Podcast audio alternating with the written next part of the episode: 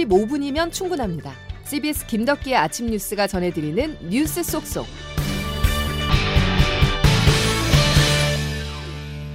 여러분 안녕하십니까? 8월 2일 김덕기 아침 뉴스입니다. 오늘은 또 얼마나 더울까 하는 걱정으로 수요일 아침을 시작합니다. 정부가 폭염 위기경보 수준을 가장 높은 심각 단계로 상향했습니다. 더위에 대한 대비 철저히 해달라는 메시지인데요. 이게 간단한 문제가 아닙니다. 비가 오나 눈이 오나 밖에서 일을 해야 하는 분들에게는 생존이 걸려 있기 때문인데요. 그런데 다음 주까지 무척 덥습니다.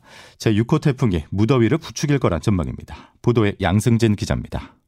어제 경기도 여주 점동면 기온이 사람 체온보다 높은 38.4도까지 치솟았습니다.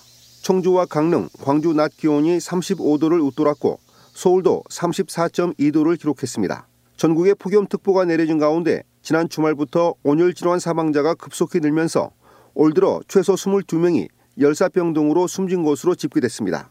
행정안전부는 어제 오후 6시를 기해 폭염 위기 경보 수준을 가장 높은 심각 단계로 올렸습니다.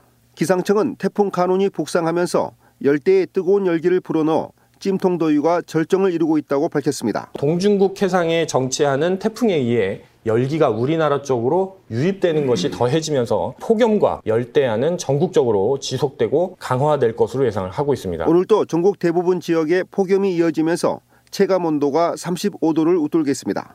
태풍이 우리나라에 영향을 주지 않는다면 찜통더위와 열대야는 다음 주 후반까지 길게 이어질 것으로 기상청은 내다봤습니다. CBS 뉴스 양승길입니다.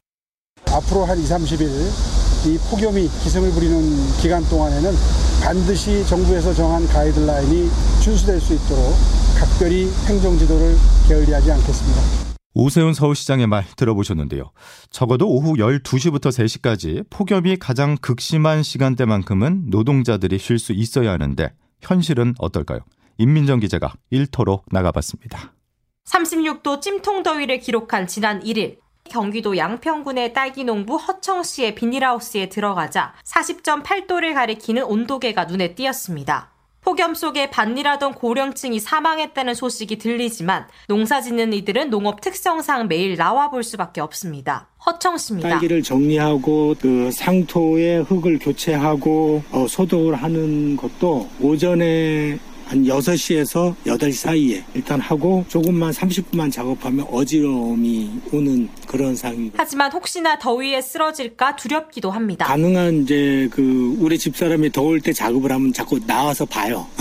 혹시나 할까봐. 도시에서도 공사 현장에서 또 길거리에서 야외 노동자들은 뜨거운 햇볕을 맞으며 일합니다. 자재가 이제 세다 보니까 아무래도 조금 더 뜨겁게 열받아서 열기가 더 많이 느껴지고 피부가 달아오니까 화상을 입으니까 일하기가 힘들어지죠.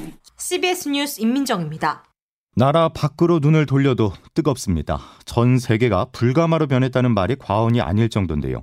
미국에서는 자고 일어나면 역대 최고 기온이 경신되고 있습니다. 유럽도 무더위가 수그러들지 않고 있는데요. 워싱턴에서 최철 특파원이 보도합니다. 미국 인구의 절반이 넘는 1억 7천만 명이 현재 폭염 경보 영향권에 놓여 있습니다. 특히 미국 남부를 강타한 폭염의 기세가 석 달째 꺾일 기미가 보이지 않습니다. 뉴올리언스는 최고 기온이 46도를 넘어섰습니다. 애리조나주 피닉스는 한 달 넘게 43도 이상을 기록했습니다. 종전 기록보다 열흘이 더 긴 수치입니다. 현지 기상캐스터들도 혀를 내둘렀습니다. 6월 하순부터 7월 내내 43도를 넘었습니다. 정말 장난 아니군요. 다음 달 에어컨 요금이 얼마나 나올지 정말 기대됩니다.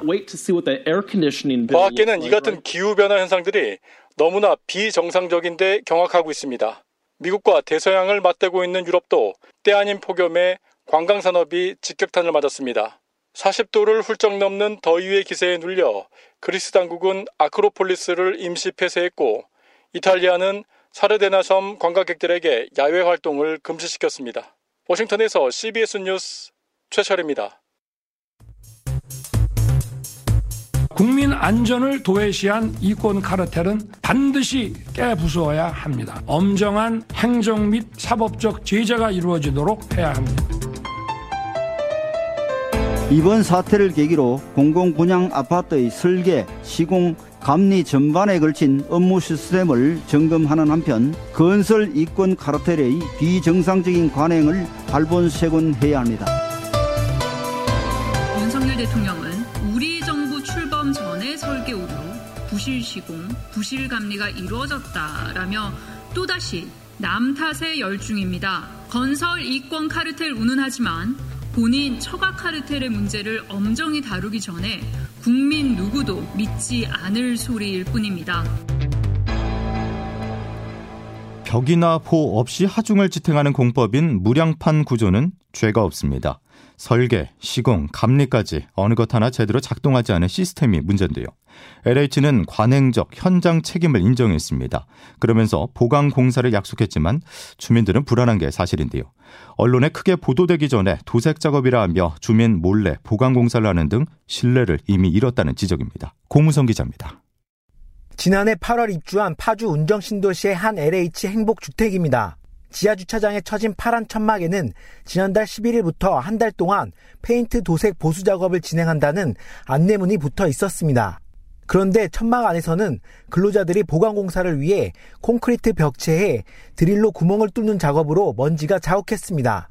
입주민들은 안 그래도 지하주차장 기둥 12곳에서 보강철근이 빠져 불안한데 도색 작업을 한다고 속였다며 분통을 터뜨렸습니다. 페인트 칠한다 했었거든요. 근데 페인트 칠이 아니라 보강공사 몰래 하다가 걸린 거니까 또 못 믿겠어요. 솔직히 LH나 관리사무소 하는 말들은 다. LH는 정부 차원의 전수조사 결과 발표를 앞두고 주민 불안 등 특정 단지에만 공지하기 어려운 상황에서 시공사에서 페인트 공사로 표현했다고 해명했습니다.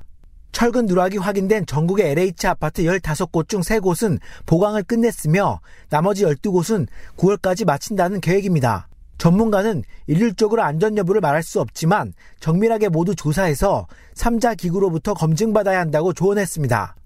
장석환 대진대 건설환경공학부 교수입니다. 3자 기구에서 그 부분을 검증을 해야지. 본인이 문제 생겨서 본인이 진단하고 본인이 이렇게 할 수는 없죠. CBS 뉴스 고무성입니다. 철근이 누락된 무량판 공법이 지하주차장이 아닌 주거동에도 적용된 사실이 확인됐습니다. 정부가 LH를 넘어 민간 아파트에 대한 전수조사에 착수하게 된다면 그 파장은 일파만파 커질 수밖에 없습니다. 계속해 조태임 기자의 보도입니다. 점검 대상이 된 민간 아파트 293곳 중 105개 단지는 현재 공사가 진행 중이고 188개 단지는 입주를 마쳤습니다. 이 가운데 지하 주차장뿐 아니라 주거동에도 무량판 구조를 채택한 단지가 일부 포함된 것으로 확인됐습니다.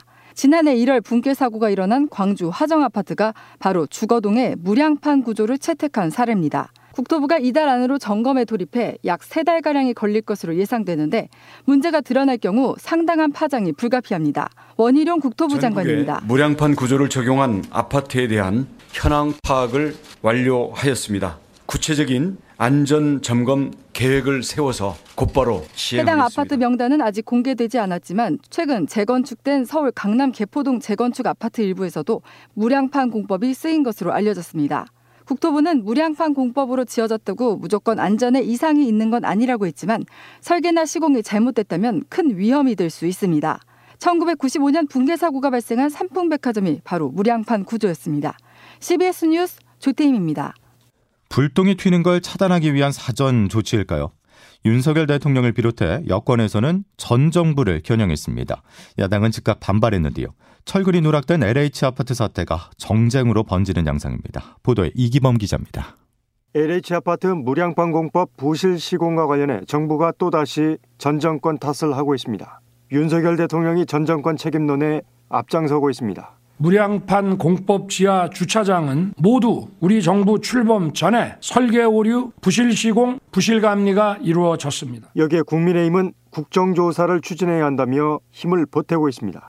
국민의힘 윤재혁 원내대표는 오늘 긴급 기자 간담회를 자청해서 국정조사를 야당에 요구할 예정입니다. 강민국 수석 대변인입니다. 국정조사 등 모든 수단을 통해 자신들의 이익을 위해 국민 안전을 담보로 삼은 행태에 대해 반드시 서울 양평강 고속도로 노선 변경 문제를 놓고 야당으로부터 김건희 여사 일가땅 의혹에 대한 국정조사 요구가 나오자 맞불을 놓는 모양새입니다.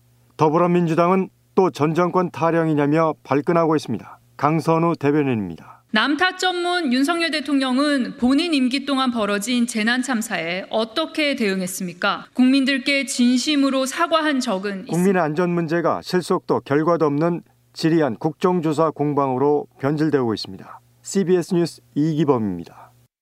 여야가 대치하고 있는 사안인 서울 양평고속도로 특혜 의혹. CBS가 단독으로 취재한 내용이 있습니다. 1차 타당성 평가를 수행한 용역 업체가 핵심 공정을 빠뜨렸음에도 국토교통부는 18억 원에 달하는 준공 금액을 전부 지급한 것으로 파악됐습니다. 백담 기자가 단독 보도합니다. 더불어민주당 장철민 의원실이 국토부로부터 제출받은 준공검사 조서에 따르면 국토부는 작년 11월 서울 양평고속도로 1차 타당성 조사 계약 기간이 끝난 뒤 용역업체에 준공금 18억 6천만 원을 전부 지불했습니다. 조서엔 약정대로 용역의 100%가 준공되었다고 적혀 있습니다. 하지만 CBS 취재 결과 용역업체는 정해진 기간 동안 계약서에 담긴 비용 편입 분석과 같은 핵심 공정을 이행하지 않은 것으로 확인됐습니다. 업체는 작년 3월 공정 착수 당시엔 기간 내 비용 편입 분석을 실시하겠다고 보고했지만 조사 과정에서 일정이 계속 뒤로 밀렸고 결국 준공금을 넘겨받고 9개월이 지나서도 시작조차 못했습니다. 그럼에도 국토부는 용역을 100% 이행했다며 용역업체에 계약금을 전부 지급했습니다. 이에 대해 국토부는 준공 과정에서 계획이 늦어질 수는 있다며 아직 최종 보고서가 나오지 않은 상황에서 계약 위반 여부를 판단하기엔 이르다는 입장입니다. CBS 뉴스 백담입니다. 다음 소식입니다. 코리안 몬스터 류현진 선수가 돌아옵니다. 1년이 넘는 공백을 깨고 오늘 오전 메이저리그 선발 투수로 출격할 예정인데요. 건강한 모습을 보여줄지 국내외 관심이 집중됩니다. 최인수 기자가 보도합니다. 류현진이 마침내 돌아옵니다. 메이저리그 토론토의 류현진이 팔꿈치 수술 후 1년 2개월 만에 오늘 복귀전을 갖습니다. 선발 등판입니다. 유현진 등번호는 99번 선발 투수입니다. 소속팀은 트위터에 복귀 예고 영상을 올리며 복귀를 환영한다. 모두가 류를 사랑한다고 높은 기대감을 나타냈습니다.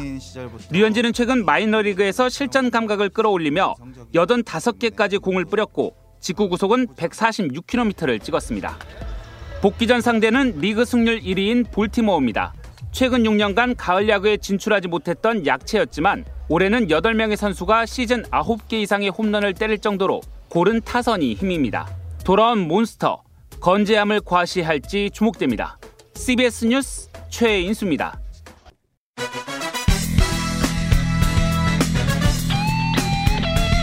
핵심만 담다. Save your time. 김덕기 아침 뉴스 여러분 함께하고 계십니다. 기상청 연결해서 날씨 알아보겠습니다. 김수진 기상 리포터.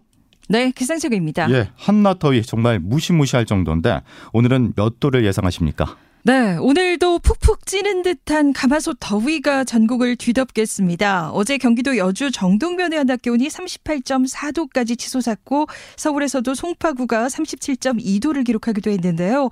오늘도 어제만큼 극심한 폭염이 계속 이어지겠습니다. 현재 전국 대부분 지역에 폭염 경보가 내려진 가운데 오늘 경남 밀양의 한낮 기온이 37도까지 치솟겠고 청주와 광주 대구 36도, 서울 35도의 분포가 예상되는데요. 현재 우리나라 상하층으로 뜨거운 성질의 티벳 북태평양 두 개의 고기압이 동시에 영향을 주고 있고 남쪽으로부터는 제6호 태풍 카눈으로부터 뜨거운 수증기가 계속 공급되고 있기 때문에 이렇게 극심한 폭염과 열대야는 당분간 계속해서 지속되겠습니다. 최근 온열 질환자가 급속하게 늘어나고 있는 만큼 폭염에 대한 대비 그 어느 때보다도 철저하게 해주셔야겠습니다. 날씨였습니다. 폭염엔 목이 마르지 않아도 수시로 수분 섭취를 하는 게 중요하다는 거 말씀드리겠습니다. 자, 김덕기 아침 뉴스 여기까지입니다. 고맙습니다.